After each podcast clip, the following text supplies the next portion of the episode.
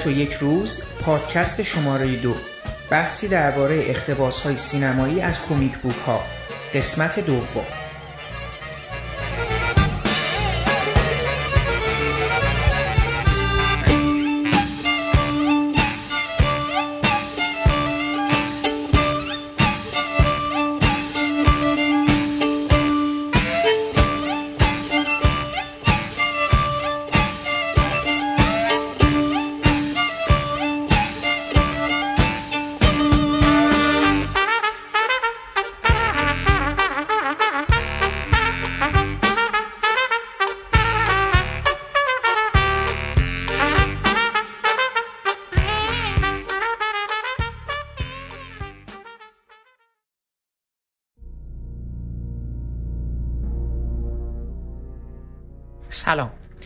حامد صرافی زاده هستم و خیلی خوشحالم که شما شنونده پادکست های من با عنوان ابدیت و یک روز هستید.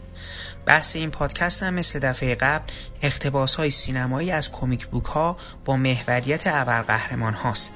اگر پادکست قبلی رو شنیده باشید من و مانان استانی در اون قسمت کمی درباره پیشینه کمیک بوک ها و شکلگیری زیرگونه ابرقهرمان ها در در اونها گفتگو کردیم. همچنین نگاهی انتقادی داشتیم به فیلم های سوپرمن علیه بتمن سپید دم عدالت و واچمن هر دو از ساخته های زک سنایدر این بار در این قسمت پادکست ابدیت و یک روز ما همون بحث های انتقادیمون رو بیشتر دنبال کردیم و به طور خاص روی مجموعه فیلم هایی همچون آدم های ایکس، اسپایدرمن و هالک متمرکز شدیم.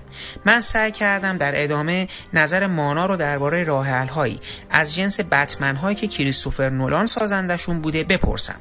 همچنین خواستم بدونم به کارگیری عناصری همچون خشونت و سکس در فیلم هایی از جنس ددپول و Kick-Ass آیا راهگشا بوده برای این زیرگونه سینمایی؟ یا نه. در پیش از اینکه شنونده بحث های ما باشید من باید بابت لحظاتی که صدای من به دلیل درست تنظیم نشدن میکروفون خشدار شده از شما عذرخواهی کنم. و امیدوارم این مشکل در پادکست های بعدی تکرار نشه.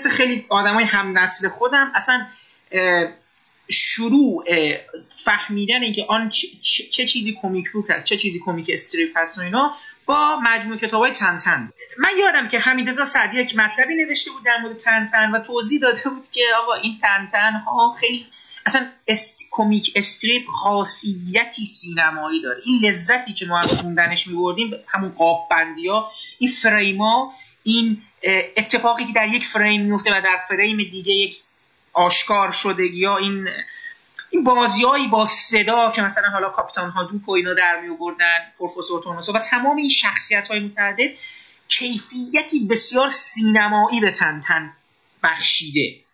و خب حالا من از این صحبت می‌خوام با هم بگیرم که بله کومیک بوک اصلا یک انگار مثل یک دشت پرمیوه برای سینما بود. من فکر می‌کنم که موفقیت اسپایدرمن سمریمی موجب شد که هالیوود دوباره برگرده به این ماجرا و دوباره اینو برجستش بکنه. من می‌دونم ولی تو مثل اینکه خیلی با راه حلی از جنس نولان هم موافق نیستی. یعنی اون بتمن عبوسه سخت پیچیده و در این حال سیاست زده نولان هم خیلی تو دوست نداری درست من میگم یعنی برگردم به اینکه احتمالا تو بتمنی از جنس تیم برتون بیشتر ترجیح میدی. یا شاید اینو راه حل بهتری می‌دونی برای اینکه یه کسی بخواد برگرده و این سینما رو شاید به این خاطر باشه که من کلا تیم برتون رو به نولان ترجیح میدم و من مشکل در سینمای من با سینمای نولان مشکل دارم بیشتر. این این رو نه فقط در بتمن هاش توی Inception ش هم که فیلمی که خودم هم دوست دارم این مشکل رو می‌بینم. یه،, یه مشکلی با خود نولان من دارم در وهله اول. و سینمایی از جنس تری گیلیام از جنس تیم برتون از جنس آدمایی از این دست رو من همیشه با تمام ضعفایی که داشته در سینماتوگرافی که شاید هیچ وقت به پای قدرتمندی نولان در تکنیک نرسن هیچ کدوم از اینها. ولی من اونها رو ترجیح دادم. به خاطر اینکه من در این کارگردان ها یک جنون هنرمندانه ای می‌بینم که دوست دارم. یک جنون هنرمندانی که به تصویر و کانسپت های بسری فیلم ها کشیده میشه. تریگیلیان به عنوان مثال کاراکتری هستش که هیچ وقت به, نظر، به ندرت فیلم واقعا کامل بینقصی ساخته. یعنی مثلا اگر یه برزیل از دستش در رفته همه کلاشون انداختن هواشون کمتر از بقیه فیلم ها داستانش دچار ضعف و مشکل بوده. معمولا فیلمایی می‌سازه که از نظر قصه گویی دچار مشکلات شدید هستن بی سراته هستن رو کراس بی سراته هستن افرادگری دارن در روایت بسری به هر حال اما اما آدم در تصا... در بدترین کارهاش هم یا در نمی‌دونم دست دومترین کارهاش هم یک جور جنون هنرمندانه یه جور چیز می‌بینه. که میپسنده و خوشش میاد. یه تخیل. آره دقیقا تخیل بهترین کنم. شاید بهترین چیز آره باشه. شما نگاه کنیم به اینسپشنی که نولان ساخته. این فیلم درباره رویا هست درباره خواب هست درباره تسخیر خواب هست درباره اتفاقاتی در رویا میفته. اما نهایت تخیلی که تو این فیلم در مورد خواب دیدن اتفاق میفته اینه که یه آدم مسلسل به دست میان شروع می‌کنن تیراندازی کردن. یه قطار میاد. این یعنی آدم فکر می‌کنه که این فیلم چقدر پتانسیل داشت. چقدر پتانسیل داشت برای اینکه با مایه خواب رویا و اتفاقاتی که تو این دنیای بدون مرز و حد ممکنه بیفته این بازی ها رو انجام بده هیچ کدوم انجام نمیده. فیلمنامه بسیار دقیق نوشته شده ساختار بسیار مکانیکی است اما مکانیکی هست می‌دونید؟ اون جنون رو آدم توش نمی‌بینه. برای همین من بتمن های در حقیقت برتمان رو ترجیح میدم. نه اینکه برای اینکه خیلی کمال دارن یا اینکه بهترین اقتباس ممکن از بتمن هستن. نه اتفاقا اون هم به خاطر اینکه بیشتر تیم برتونی هستن. من بتمن تیم برتون خیلی در اون چارچوب کمیک بوک نمیسنجم. در دنیای برتون میسنجم. لاقل اون حس تخیل و جنون رو دارن. همیشه مثال می‌زنم برای چیز تو اون صحنه که برفرض توی بتمن اگه اشتباه نکنم آره توی قسمت دوم بود که یکی از بهترینای این مجموعه بود دیگه. همون که مایکل کیتون چیز بازی می‌کنه زن گربه هم می‌شد بله بله بله. آره بعدم باز میگردد بود فکر کنم. بله بله. بتمن این اون صحنه ای که بال ماسکه هست و همه با صورتک های خیلی طراحی شده خیلی جالب و عجیب که همه concept های خود برتون هم هستن توی اون بال ماسکه هستن. ناگهان بروس وین و سلنا همین زن گربه وارد میشن بدون اینکه ماسک گذاشته باشن. این چند بچه بودن این صحنه اینکه اینها ماسک نداشت نداشتنشون خودش ماسک هست. وقتی که ماسک ندارن اتفاقا انگار با اون بال ماسک همراه هستن و نقاب دارن. ببینید یه همچین چیزایی یه همچین چیزایی همچین ایده هایی که ذهن رو قلقلک میده چشم رو قلقلک میده من توی نولان کمتر می‌بینم. مشکل من بنابراین خیلی با چیز نیست. با این از بین رفتن تخیل هست که به نظر من اساس در حقیقت کمیک بوده و آدم کمتر پیدا می‌کنه توی کارهای نولان. من خیلی جالبه. می‌دونید حدود نزدیک ده سال پیش این مطلبی ترجمه کردم اون زمان هنوز بتمن شروع می‌کند نولان ساخته نشده. یه بتمن چیز مطلبی شروع کردن که داشتن شوخی می‌کردن. شوخی بودش در مورد کیفیت بسری حضور ابرقهرمانا روی پرده. یه فهرستی تهیه شده که اینا چجوری مثلا داشت دست مینداختنش که دست مینداخت اون حضور اینا رو پرده. اون توی توی اون مطلب چیزی نوشته بود نوشته بود که بتمن اون موقع بتمن انقدر افول کرده که دیگه توی اون لباس پارت مهمانی های شب هالووین دیگه کسی لباس بتمن رو نمیره بخره.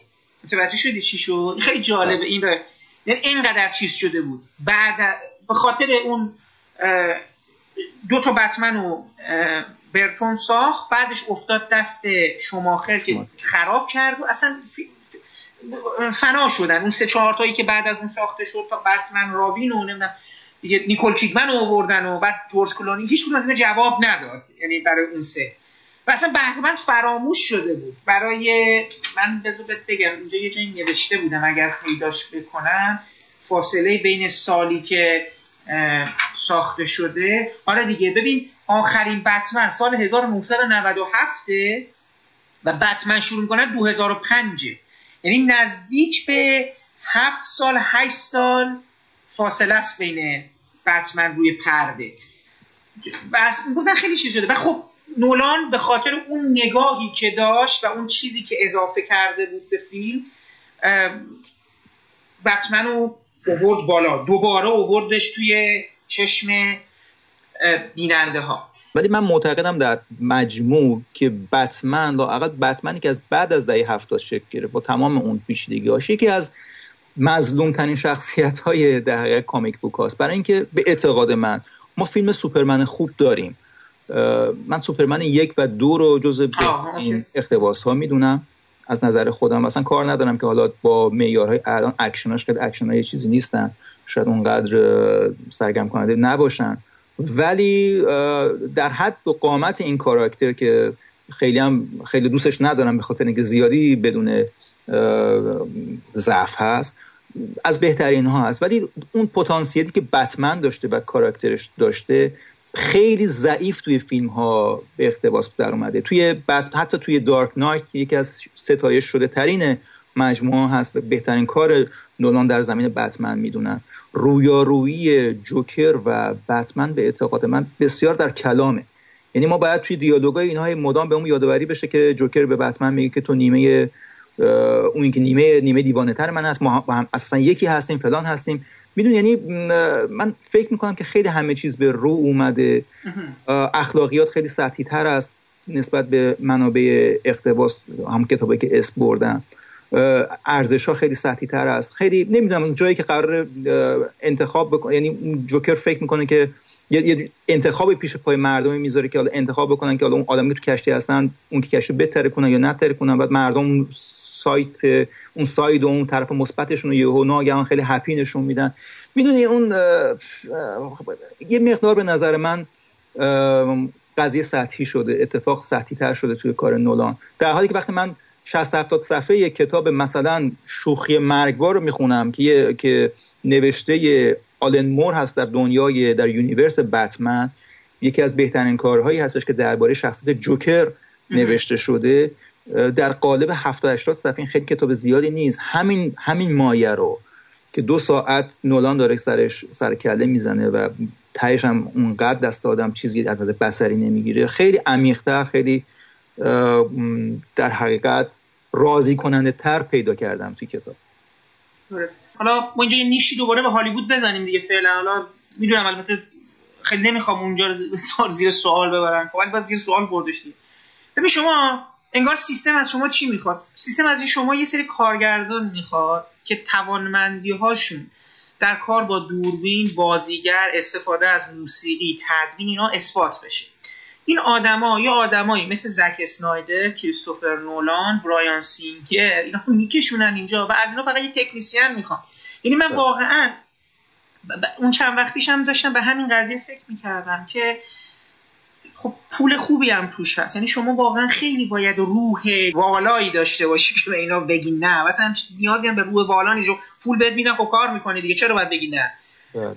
تثبیت می‌کنی خودتو به اون ولی به نظر من این کار سیستم اینا رو داره تلف می‌کنه. یعنی به نظر من دارم فیلم های زک, زک اسنایدر سال دیگه دوباره بعد این فیلم جاستیس لیگ و لیگ, لیگ عدالت دوباره مجموعه از این دیگه شخصیت ها با هم دیگه جمع میشن. و من فکر کنم چند وقت دیگه برن سر تقابل بین دیسی و مارول. مسیرها اصلا میگم این شده؟ عین تلویزیون شده. شما یه هسته رو میکاری مثلا میشه آیرون من بعد ادامهش میدی میشه آیرون من دو. بعد اینو میکشونیش توی قصه آدمای دیگه. بعد حالا اینو روبروی یکی دیگه قرار میدی تفاوتی هم توش در نمیاد. این اتفاق تو کتاباشون هم هست. آره دیگه کتاباست. می‌دونم آره. کتابا داره میاد. آره شخصیت ها با همدیگه جمع میشن جمع میشن خب اگه شما بعد سرعت بعد خوشو ببره جلو دیگه. نمی‌تونه آره. که تکرار بکنه. من اون قضیه یعنی معروف خود کسی که داره این جهان رو هدایت می‌کنه به اینم داره فکر می‌کنه که این چجوری این قصه رو ادامه بده. نمی‌تونه که همش یه قصه یه نفر باشه. ببین میگم مثلا من چرا تو مجموعه این چیزایی که دیدم مثلا اسپایدرمن دو برام خیلی ویژه شد؟ به خاطر که برام چیزی کاری که سمرینی حالا کرده و خود تو خود قصه. اینکه مسئله دیگه فقط سوپرمن و نجات دهندگیش نبود. اصلا مسئله مسئله سوپرمن بودن بودش. superhero بودن بودش. یعنی شما به عنوان ابرقهرمان و خب طنزی که اومده بود استفاده کرده بود که آقا حالا برای اینکه این کارشو در بیاره پولشو در بیاره مجبور از چیز اسپایدر در حقیقت اسپای... از کیفیت اسپایدرمن بودنش استفاده کنه. و بخواد پیتزا رو سر وقت برسونه. یعنی موتور آره. جواب نمیده. آره. و این بره چیز کنه. و بعد اینکه توقع جامعه از superhero چیه؟ توقعی که نداره چیه هستش؟ خودش یه خود مسئله به قول معروف هستی شناسانه و اگزیستانسیال شده بود. حالا شاید اگه معنای زیاد نمی‌دونم اینا بشه تحمیل کرده این فیلم ها که میشه به نظرم.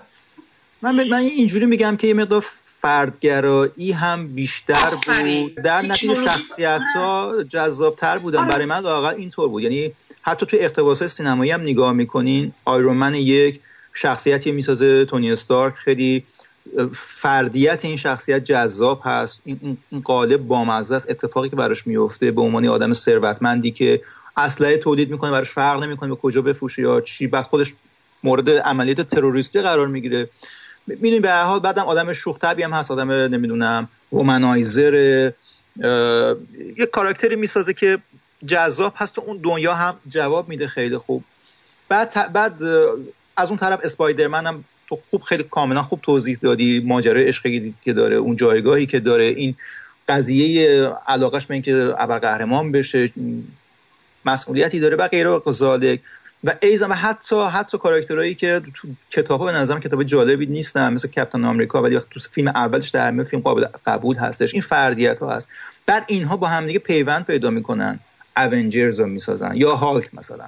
هالک هم به نظرم که از اون کاراکترهایی هستش که اتفاقا فیلم های فردیش خیلی بهش ظلم شده هنوز فیلم واقعا خوبی نشده. نه فیلم آنگلی هم خیلی فیلم بدی بود. یعنی متاسفانه. من اصلا برداشتش از کمیک من نظر من این غلط بود. یعنی فکر میکردش که ساختار کمیکن بردارین صفحه پرده سینما رو عین کمیک قسمت قسمت بکنین تیکه تیکه توش چیز بذارید. یه مقدار به نظر من بیشتر احتیاجش که جوهره کمیک رو برداره مصور بکنه تا قالبش رو. به حال از اون که بگذریم اینها دور هم جمع میشن. اونجرز رو می‌سازن که فیلم بسیار فانی هستش و پر از شوخی هستش و دنیا رو خیلی جدی نمی‌گیره و کار می‌کنه. بعد دوباره برمیگردیم به شخصیت فردی. حالا دیگه از دنیای اونجرز هم توی داستان ها قصه فردی اینا آدم اضافه میشه. الان به جایی رسیدی که کمتر میشه تفاوت قائل شد بین یک فیلم مستقل کپتن آمریکا یک فیلم مستقل آیرون من و Avengers ی که قرار حالا بر اساس همه اینو با همدیگه ساخته بشه. برای اینکه همه تو همدیگه قاطی هستن. فردیت ها تحت شعاع قرار گرفته. آدم نمی‌بینه. اون اتفاقای بامزه که برای شخصیت ها پیش میمد کمتر هستش. حالا گروهی باید باید به اصطلاح اکتفا بکنیم به اون line ای با نمک و punchline ایی که قرار بندازن و یا حالگیری که از همدیگه بکنن و تبدیل به این شده. ماجراهای قصه های فردی جذاب و فردیت ها کاملا تحت شعا قرار گرفته داره از بین میره.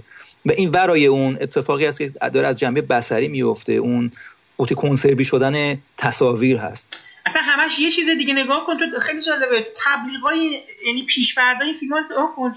یه سری اجرام آسمانی یه سری تکه های از انفجار رو سطح آسمون داره پرواز می‌کنه. یعنی در حال حرکت کردنه یه سری آتیش از آسمون میباره. تو نیویورک چه سری آدم تو نیویورک یا توی جایی مثل آمریکا همه دارن می‌دونن. در اینطوری نبود. ببین من دیشب نشست خاطر این گفتگویی قرار با هم انجام بدیم. گفتم بعد از مدت بشینم X-Men یک رو ببینم. خب. اولین اولین در حقیقت شروع این قضیه بود دیگه. برایان سینگر دو, دو هزار ساخت پری روزم برای بار دوم رفتم چیز رو نگاه کردم. آخرین قسمت رو نگاه کردم و مقایسه کردم. احساس کردم که این چقدر جمع و جورتر بوده درسته هم به نظر میاد فیلم ارزونتر ساخته شده هم ریتم کندتری داره هم اکشناش اون آره. حالت هم تدوین مدرن امروزی چیزی آره. ندارن این حرفا اما در عوض چقدر سینگر روی قاب ها کار کرده چقدر فرمت و شکل قاب ها کمپوزیسیونشون layout شون شبیه کمیک بوک ها هست مثلا اولی که بعد از یه اجلاسی اولین برخورد در حقیقت مگنیتو هست با دکتر زاویر همدیگر رو می‌بینن در حالی که چهره مگنیتو نگاتیو هستش ضد نور هست و پس زبینش زاویه رو می‌بینیم. یا خیلی از نماهای دیگه چقدر روی زیبایی بسری فیلم کار کرده. روی شباهتش با منبعش کار کرده که همون کمیک بوک باشه گرافیک کمیک بوکی باشه رو اینها کار کرده. و چقدر همه چیز جمع و جورتر برگزار میشه. ببین یه صحنه اوج داره که خیلی هیچکاکی روی چیز اتفاق میفته. هم کاری که هیچکاک می‌کردی تو خیلی از فیلماش از یه آیکون اون منطقه استفاده می‌کرد. مثلا کوه راشامور که تو اون قسمت چیز قرار داره آمریکا قرار داره یا خود مجسمه آزادی توی یکی از فیلم‌های اولیه‌اش. اونم توی مجسمه آزادی اتفاق میفته خیلی آیکونیک. ولی نه از آسمون فضایی میریزن زمین نه از زمین. نه صفحه screen تبدیل میشه به نمی‌دونم یه انفجار عظیم چند میلیون پیکسلی اتفاق میفته الان انگار که می‌خوان شغل ایجاد بشه برای هزاران هزار یا صدها تکنسیان کامپیوتری که اونجا بالاخره کار داشته باشن کار انجام بدن. به خودش هم گفته بود من خوندم خود سینگر هم گفته بودش می‌خواستم که یه مدل اکشنی این دفعه بسازم که آدم رو یاد امریش بندازه یا مایکل بی بندازه. نتیجه سینمایی خیلی خوبی هم نداده جز سرسام و سرگیجه. حالا البته برایان به نظر من از اونها موفق‌تر اون رو انجام داد. یعنی هم سر و صحنه ها و اکشناش واضح تر هست هم چه می‌دونم با سلیقه تر هست. آره دیگه سکانس slow motion اون Quicksilver اسمش اون بهترین س... خیلی خوب در آورده اون سکانس با اون موسیقی و اینا. و هم یه جور تکرار بزرگتر همون اتفاقی که توی قسمت قبل افتاد. دقیقا دقیقا با یه موسیقی دیگه بالا الان سویت دریمز استفاده کرده بود اون یکی یادم رفت آهنگ معروف دیگه دهه 70 استفاده کرده بود. اینکه دهه 80 استفاده کرده بود چون فیلم تو دهه 80 درسته درسته. آره همون رو تکرار کرده خب خیلی قشنگ اجرا کرده بود. چند تا صحنه دیگه هم داشت که بدم نیومد. من مجموعا بدم نیومد. بالاخره چه می‌دونم هنرپیشای خوبی داره. مایکل فاسبندر خیلی خوب بازی می‌کنه. یا اون یکی خیلی خوب بازی می‌کنه. ولی ولی متاسفانه این کامپیوتر زدگی شدید این عدم انسجام این تکراری شدن مایه ها این کلیشه شدن برخورد ها به اعتقاد من به ضربه زده به فیلم. خصوصا توی villain فیلم به نظر من که از بدترین villain ها بود توی این چند وقت اخیر توی کار X-Men که یکی از بدترین ها تو می‌گفتی تو رو یاد چیز مینداخت نه یاد Mummy ه. نه یه جور مامی بود دیگه. مامی بود که حالا اومده تو این چیز رو با اجرای اسکار آیزاک به نظر اجرا خوبی نبود. این آدم کاریزماتیک نیست هنرپیش خوبی هست. ولی این کاریزماتیک نبودنش رو از زیر اون لباس و آرایش قلیز آبی رنگ و اون نمی‌دونم کل طراحی که برای این کاراکتر شده بود به نظر من خوب نبود و خیلی هم سطحی بود در حالی که اکسمن همیشه این تقابل دکتر زاویه و خود مگنیتو جذاب بود. برای اینکه مگنیتو یه bad man و villain villain صد درصد نیست. کاراکتری که فلسفه مشخص و چیزی داره جای جنبه مثبت نشون میده منفی نشون میده. و توی اولین X X-Men ی که ساخته میشه این این مایه تبعیض حالا نژادی یا هر جور تبعیضی یا یه گروه رو منفک کردن. این مایه به نظر من همیشگی از هنوزم که آدم نگاه می‌کنه نظرش تازه میاد. اون موقع هم تازه بود. و اگر اشتباه نکنم یکی از دلایلی بود که باعث شد که برایان سینگر که خودش علاقه من نبود به کتابای کمیک و اونا رو خیلی پست و حقیر می‌دونست توی ادبیات رو بی... بپذیر. حالا بگذاریم از پول عظیمی هم که تو این قضیه وجود داشت. حالا تو اولی که احتمالا هنوز برآورد نکرده بودن که چه موفق میشه. تخمین زده بودن. بعدا تبدیل به franchise شد. ولی به هر حال چیزی بود که باعث شد یا اون جرقه اولیه شد که سینگر بپذیره.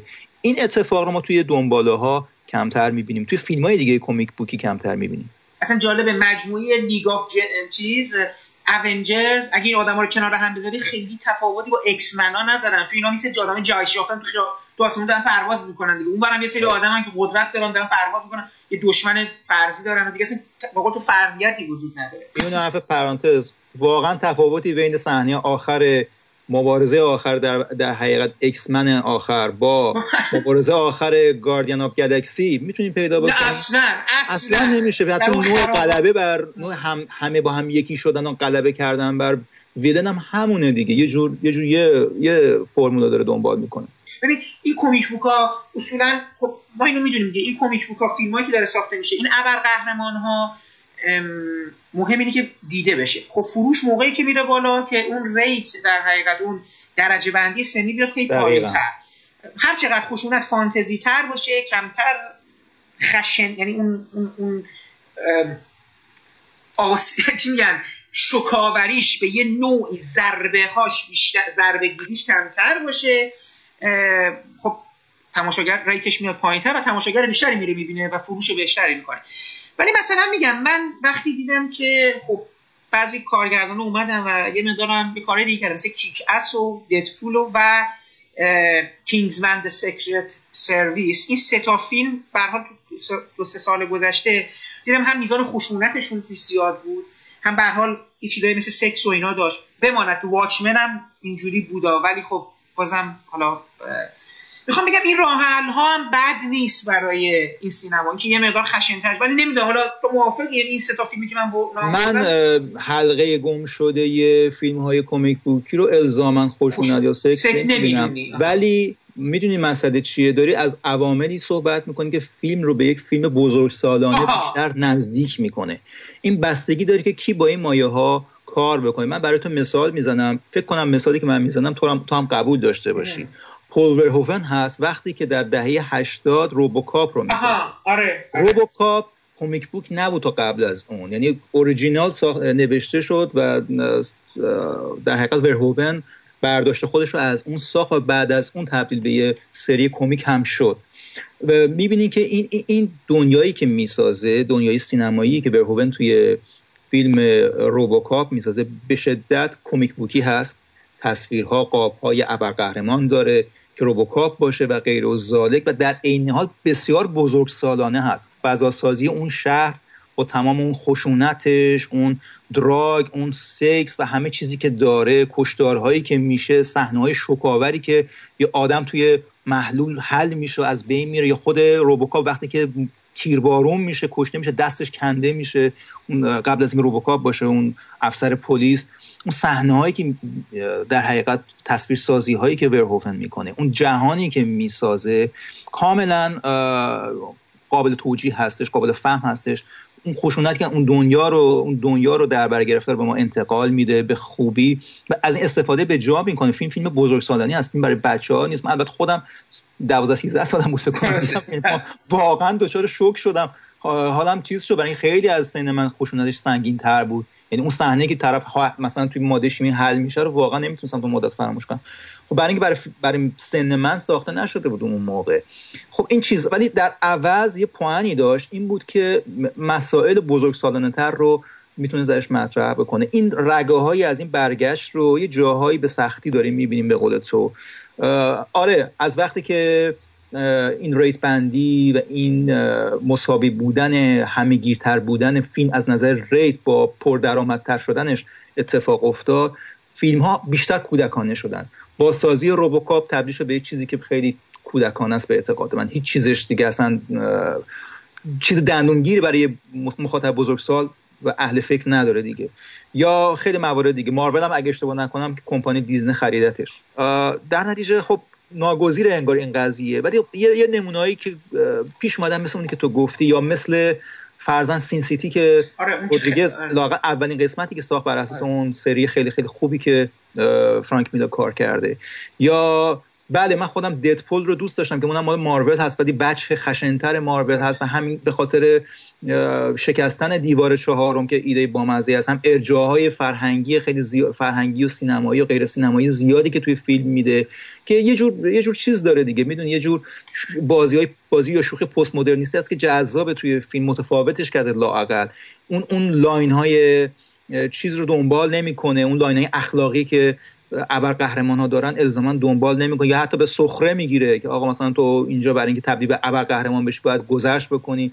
دق میزن طرفو می‌کشه می نمی‌خوام. اصلا علاقه ای ندارم به هم تبدیل ابر قهرمان بشم می‌دونید یه چیزا خیلی ساده ای رو که تبدیل به کلیشه شده همونها و انگار غیر قابل گریز هستن این میشکونه و تبدیل به موفقیت میشه. حتی تو بنابراین حتی تو همین قالب هم میشه کارهایی کرد هنوز که نشده. میشه قالب گریزی هایی کرد. اما متاسفانه ظاهرا محافظه کاری شدید مانع است. الان تلویزیون که پره. شما نها کن تمام, این شخصیت ها داره تبدیل میشه به فیلم و سریال. و خب یک و جالبه ببین حالا این چیزی که مثلا چیز شد ببین تفاوت بین دیسی و مارول یک تفاوت عمده ای هم مثل اینکه دارن. دیسی شخصیت ها هر کدوم محصول ذهنیت آدمای متفاوتی هست. یعنی مثلا بتمن نویسنده بتمن یا خالق بتمن و بت... مثلا با خالق Supergirl یا همون Green Lantern تفاوت داره ولی مارول مثل اینکه یه one show بوده به این مفهوم که استن لی تمام اون ش... یعنی ما یه سری از شخصیت ها استن لی من تو ویکیپیدیا بله. که نگاه کردم. بیش از 25 30 تا شخصیت مستقیما محصول اونن. یعنی Spider-Man کاپیتان آمریکا Iron هالک وولورین دکتر استرنج ددپول و تور. اینا رو من به عنوان ویژه دارم میارم همه استنلی چی شده. با مثلا هستی که الان دیدی که تو تمام این فیلم ها استنلی نقش چیز داره. مثل هیچ داره دیگه آره هیچ هیچ که میومد پشت دست مینداخت اینم اومده که همه میخندن. حالا من می‌خواستم بگم که کمیک بوک ها رو میگم ما ما بحثمون اصلا در مورد ژانر در حقیقت زیرگونه ابرقهرمان ها شد. ولی اینم می‌خوام بگم در آخر صحبت که ما یه مجموعه فیلم بسیار خوب داریم بر اساس کمیک بوک ها که در سالهای در دوباره ده 15 سال گذشته ساخته شده. حتما می‌خوام میگم من اصلا نخواستم برم دیگه وارد اون دنیای مانگاها و جهان فیلم های ژاپنی بشم که که خیلی هاشم ندیدم ولی می‌تونم بگم که یکی از بهترین کارهایی که دیدم اولد بوی بوده که کارگردان کره ای اختباس کرد. چون اولد بوی هم یه مجموعه مانگا بودش که از روش اختباس شد. حالا جدا از این تو خود چیزای آمریکایی یا به حال به زبان انگلیسی فیلم امریکن اسپلندر بوده شکوه آمریکایی بود. فیلم Ghost World بودش. من اون فیلم خیلی دوست دارم. دنیای شبه در مورد دختریه که بله. تجربیات جوانانشه یعنی بلوغشه. اصلا هیچ از هیچ از این superhero اینا نیستش. اینا داره توی comic book ها میادش. دوباره از همون کارگردان Art School Confidential هستش. این تجربه Road to Perdition هم بر اساس کمیک بود دیگه. سم مندس. بله بله. اون ساخته. فیلم هایی که شما فکرشون نمی‌کنید بر اساس مثل History of Violence که آفرین آفرین. از کراننبرگ از اون از اون اون هم بر اساس یه, یه کمیک هست یه graphic novel هستش. در مورد American Splendor از American Splendor کمیک خیلی معروف خیلی مهمی هست به خاطر اینکه به نظر من یکی از نقاط شروع یکی از کمیک های زیرزمینی هست یا کمیک های متفاوت آلترناتیوی هستش که در حقیقت شروع تبدیل کمیک یا جدا شدن کمیک از ژانر ابرقهرمانی و نزدیک شدنش به آدم های واقعی بود. یعنی اولین کمیکی هستش که توش اتفاقش اتفاق مهمی نمیفته جز زندگی روزمره خود هاروی پکر. پکرم طراح نبود فقط نویسنده بود از طراحهای مختلف برای مصور استفاده می‌کرد. نه دیگه شما نگاه کن الان البته من می‌خوام من قانون جنبندی می‌خوام بگم. ببین شما الان مسئله که ما داریم خب دوباره اگه ما این ابر قهرمان ها رو و اصلا کلا مسئله حالا این کمیک این این ژانر یه جور زیرگونه science fiction و علمی تخیلی هم در حقیقت در, در نظرشون بگیریم.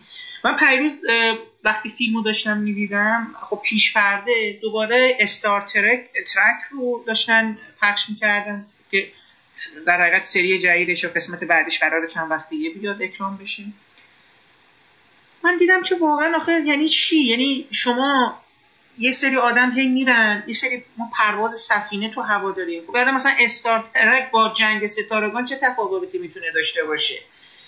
من واقعا کارگردان این رفته اون یکی آره اونم داره این می‌سازه اون از اون جی آبرامز اومده این داره از اون تهیه می‌کنه. بعد این اصلا من احساس می‌کردم که همیشه شوخی می‌کردم با جورج لوکاس که آقا آدم دچار سندروم جورج لوکاس شده. این کسی که یه جهانی رو خلق کرد توش موند دیگه در نیومد. ولی اصلا به نظر من الان می‌رسم به این صحبت اسپیلبرگ.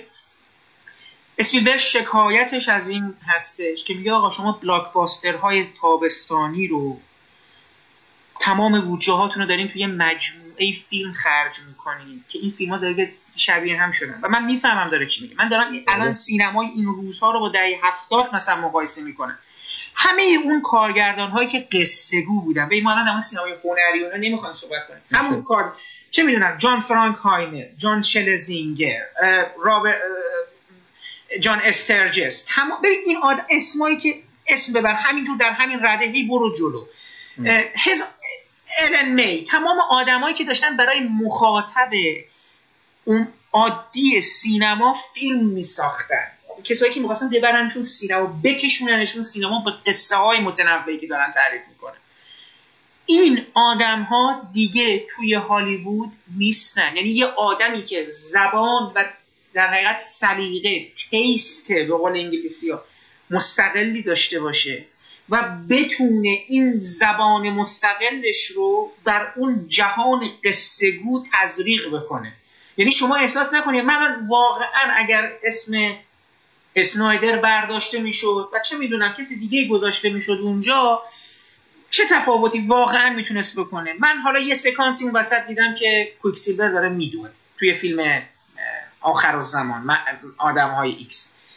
خب این تنخه ببین من می‌خوام بگم تو تمام این چیزها من شاید آخرین یکی از معدود فیلم دو, تا فیلم های علمی تخیلی بوده که خیلی زیاد ربطی به این چیز نداره. اونم شاید به خاطر سلیقه سیاسی خودم باشه.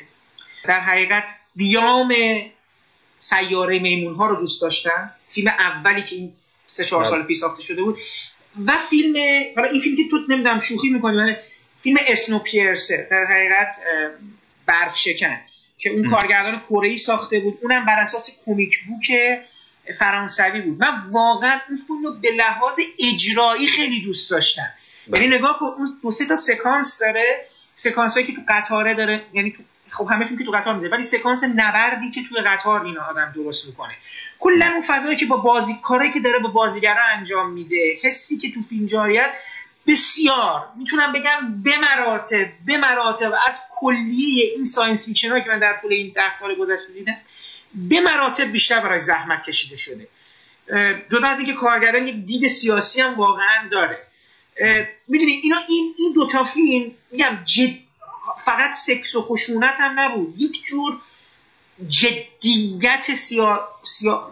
نمی‌تونم بگم سیاست زدگی یه جور یه نگاه یه vision ی داشت یه بصیرتی انگار کارگردانایی که داشتن یا فیلمنامه نویسا داشتن که تو فیلم در اومده بود. تو احساس می‌کردی فیلم ها دارن یک ببین. خود science fiction داره انجام میده دقیقا قضیه همینه. اصلا قضیه این هستش که science fiction فیلم فانتزی و حتی comic book ی اینها یه پتانسیلی دارن برای ترجمه اتفاقات جدی دنیای ما به زبان فانتزی. و میشه اینو جدی گرفت. جدی گرفتن این قضیه به معنای رو آوردن این مایه ها نیست به معنی شعار دادن نیست. این که من میگم مثلا خیلی با بتمن های نولان نمی‌تونم ارتباط برقرار بکنم به نظر من راهش این نیستش که بخوایم آب توبه بریزیم روی سر مثلا کمیک بوک احساس کنیم خیلی این قضیه غیر جدی و فانتزی و اینا هست و کسی جدیش نمی‌گیره و حالا اصلا همون کاراکترهای مثلا هیت مایکل مان رو ورداریم یه نقاب سرش بذاریم و شنل تنش بکنیم بشه مثلا بتمن یا دارک ناک همین چیزی بشه. برای اینکه اتفاقا دچار یه تضادهای دیگه ای میشه. آدم میگه اصلا این چرا اصلا نقاب زده؟ چون این قیافه مسخره برای خودش ساخته تو این دنیا. می‌دونیم برای اینکه این دنیای فانتزی بالاخره تکاش باید به همدیگه یه جور ربط داشته باشه و بخوره و یه منطقی سرجمع با همدیگه بسازن. یا اون بلایی سر جیمز باند میاد وقتی که خواستن اینو خیلی دیگه politically correct ش بکنن.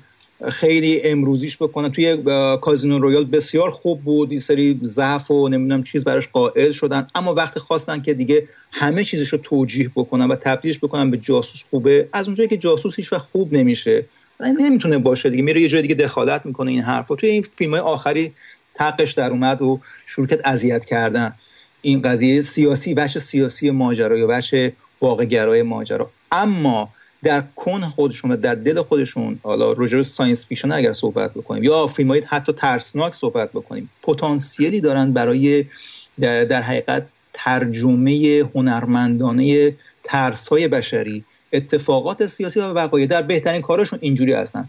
اون قیام سیاره میمون ها که مثال زدی اگه برگردیم به سورس سورس اصلیش کاری که دهه 60 70 ساخته شد شفنر ساخت اگه اشتباه نکنم.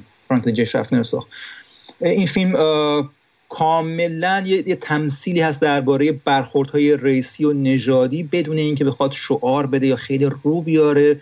کاملا قالب تخیلی که انتخاب کرده درسته. شاید یه دلیلش این باشه که پشت اون داستان دقیقا یادم نیست کدوم بود. آدم های آدم متفکری نشسته بود و اون داستان نوشته بود. آدمایی مثل ری برادبری آدمایی مثل آرتور سی کلارک آدمایی مثل حالا در کمیک بود مثل آلن مور مثل میلر. می‌دونی یا خیلی کسایی دیگه اینا کسایی هستن که ایده های خیلی خوبی داشتن قابلیت های ژان رو می‌دونستن و می‌تونستن که این ترانسفر و این تغییر و تبدیل رو انجام بدن اتفاق اون ترس ها رو اون وقایع اجتماعی رو مسائل روز رو جوری تبدیل بکنن به فانتزی که همچنان بار فانتزی ماجرا و سرگرم کننده باشه در عین حال اون ماجرا هم داشته باشه بشه تفسیرش کرد. بشه یه تفسیر وسیع و چند وجهی کرد. نه اینکه فقط یه استعاره زمخت سیاسی مثل فرزن بتمن آخری که نولان خیلی بده. خیلی بد بود دیگه. آدم مثلا یه چیزی بیاره اون وسط بذاره نمی‌دونم تو مایه های نمی‌دونم خیلی مثلا میگم من انگار فیلمنامه اون خیلی رو بود. اصلا انگار فیلمنامه فیلمنامه بتمن آخر جدید حالا میگم شاید چیز سیاسیمون یه مقدار با هم تفاوت داشته باشه. در در بحثایی که ما خیلی با هم داشتیم. ولی اصلا به نظرم بتمن چیز قیام در حقیقت یا شورش یا خروش شوالیه تاریکی اصلا من فیلمهاش جدی دارم میگم. انگار تو وزارت امور خارجه آمریکا نوشته بودن نمی‌دونم دیگه همه چی توش بود دیگه.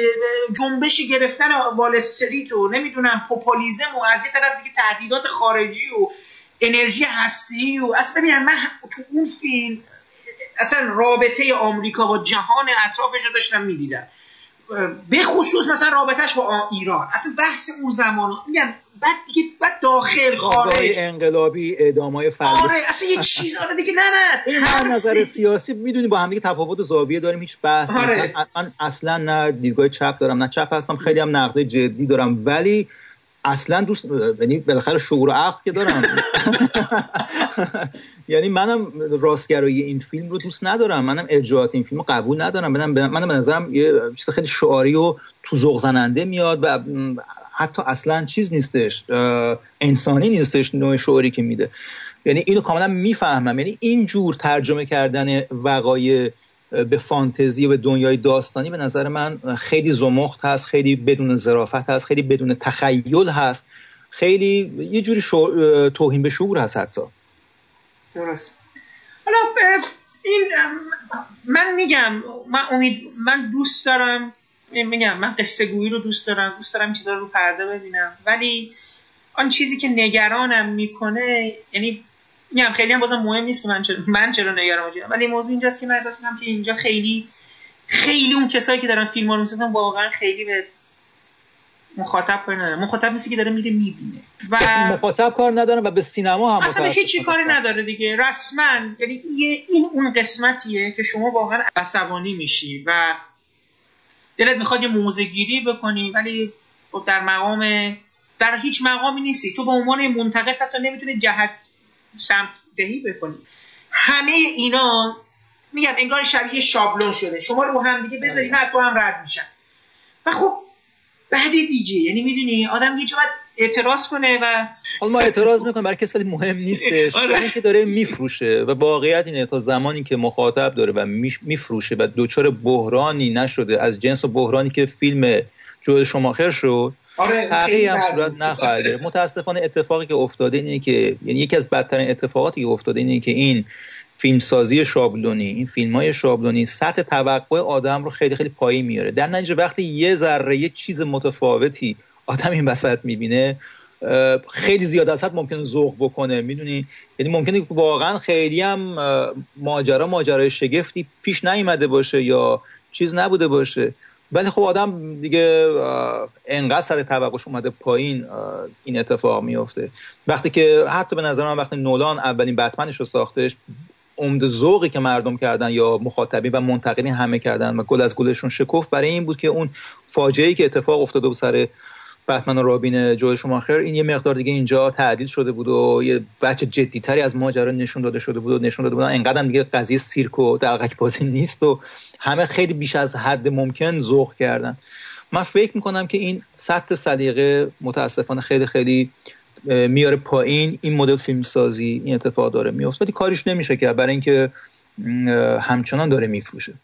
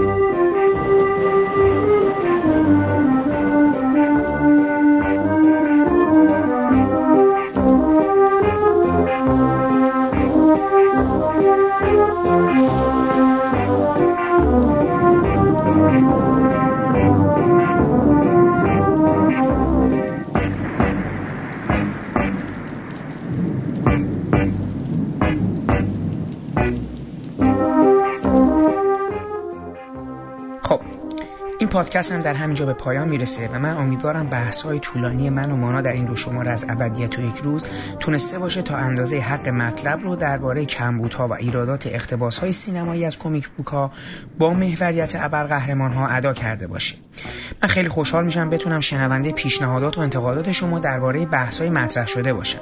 اگه دوست داشتید می‌تونید نظرتون رو در صفحه اختصاصی پادکست ابدیت و یک روز در فیسبوک در بخش نظرها بنویسید یا به ایمیل شخصی من hsrafizade at gmail.com بفرستید. برنامه بعدی پادکست ابدیت و یک روز درباره جشنواره کنه و من در اون برنامه به سراغ پرویز جاهد خواهم رفت و با او درباره این جشنواره و هواشی اون صحبت خواهم کرد. پیش از خدافزی برای رعایت نصف نیمه حق معلف باید به قطعات موسیقی که از اونها در این پادکست استفاده کردم اشاره کنم. موسیقی تیتراژ این پادکست به عنوان رقص گدا یا رقص گدایی از ساخته های گروه کلزماتیکس هستش و برگرفته از آلبوم جنزده یا تسخیر شده. دیگر قطعات استفاده شده به ترتیب عبارتند از تولد یک پنگوان ساخته دنی الفمن. از آلبوم موسیقی متن فیلم بتمن باز میگردد. گروه موسیقی درباران ساخته ژان میشل ژار برگرفته از آلبوم تصاویر و برای پایان این برنامه شما را دعوت می‌کنم به شنیدن قطعه دنیای شبه که دیوید کیتای برای همین فیلم ساخته. پیش از خدافزی همچنین باید از آقای بیژن موسوی که مثل دفعه قبل من رو در تدوین این پادکست کمک کردن تشکر کنم. تا پادکست بعدی با موضوع کن و هواشی اون خدا حافظ و با هم میشنویم قطعه دنیای شبه ساخته دیوید کیتای رو.